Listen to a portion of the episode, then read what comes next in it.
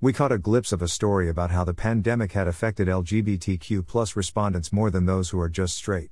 The article then goes on to restate the same issue poor and at risk communities have suffered more than rich white suburban communities. Isn't that why the majority voted for a new commander in chief? Weird times indeed. Anywho, Stash Incorporated, an app used to manage trades, investment accounts, and retirement funding for the middle class worker, has now joined the legions of American fortune companies that try their best to promote inclusivity.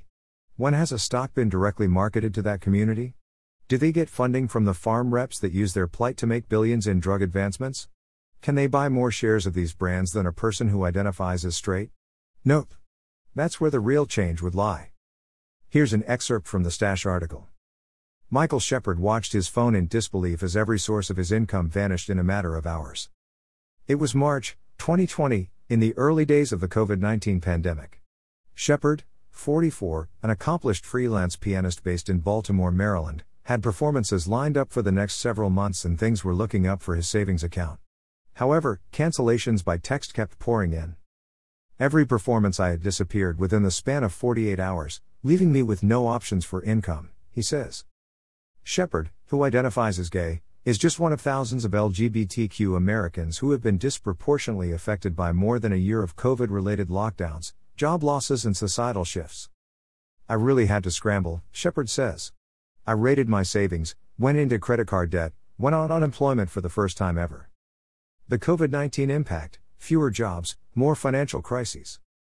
According to a research brief by the Human Rights Campaign, LGBTQ plus Americans are more likely to work in industries hardest hit by COVID 19, think service and entertainment industries, for example.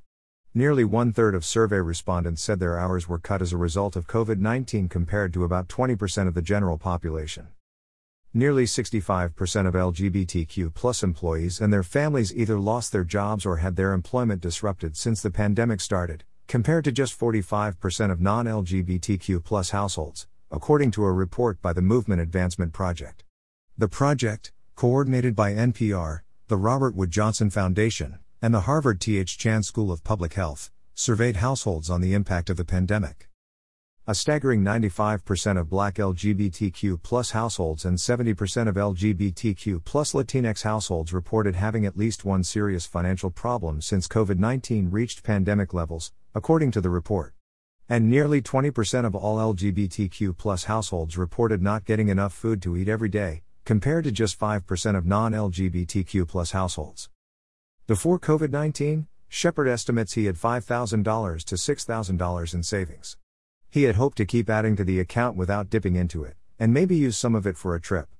But with every gig, concert, and performance gone, and no end to the cancellations in sight, he blew through most of that hard earned cash, and then started amassing credit card debt, just to make ends meet.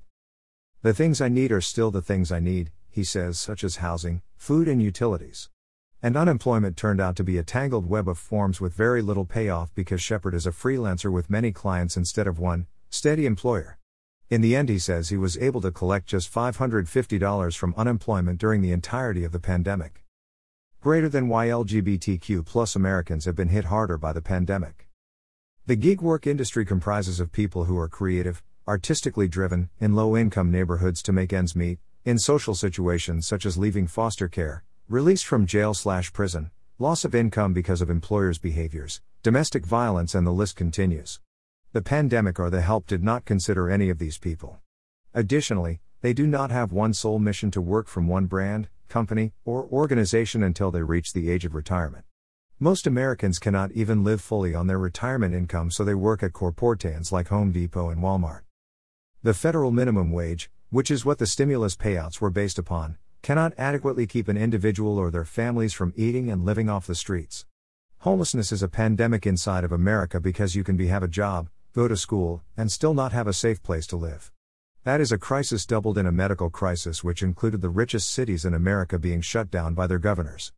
New York City was the epicenter. Broadway was shut down. Millions of livelihoods wiped away. When this happens again, what will we say? We cannot say that we continue to forget those who already feel forgotten.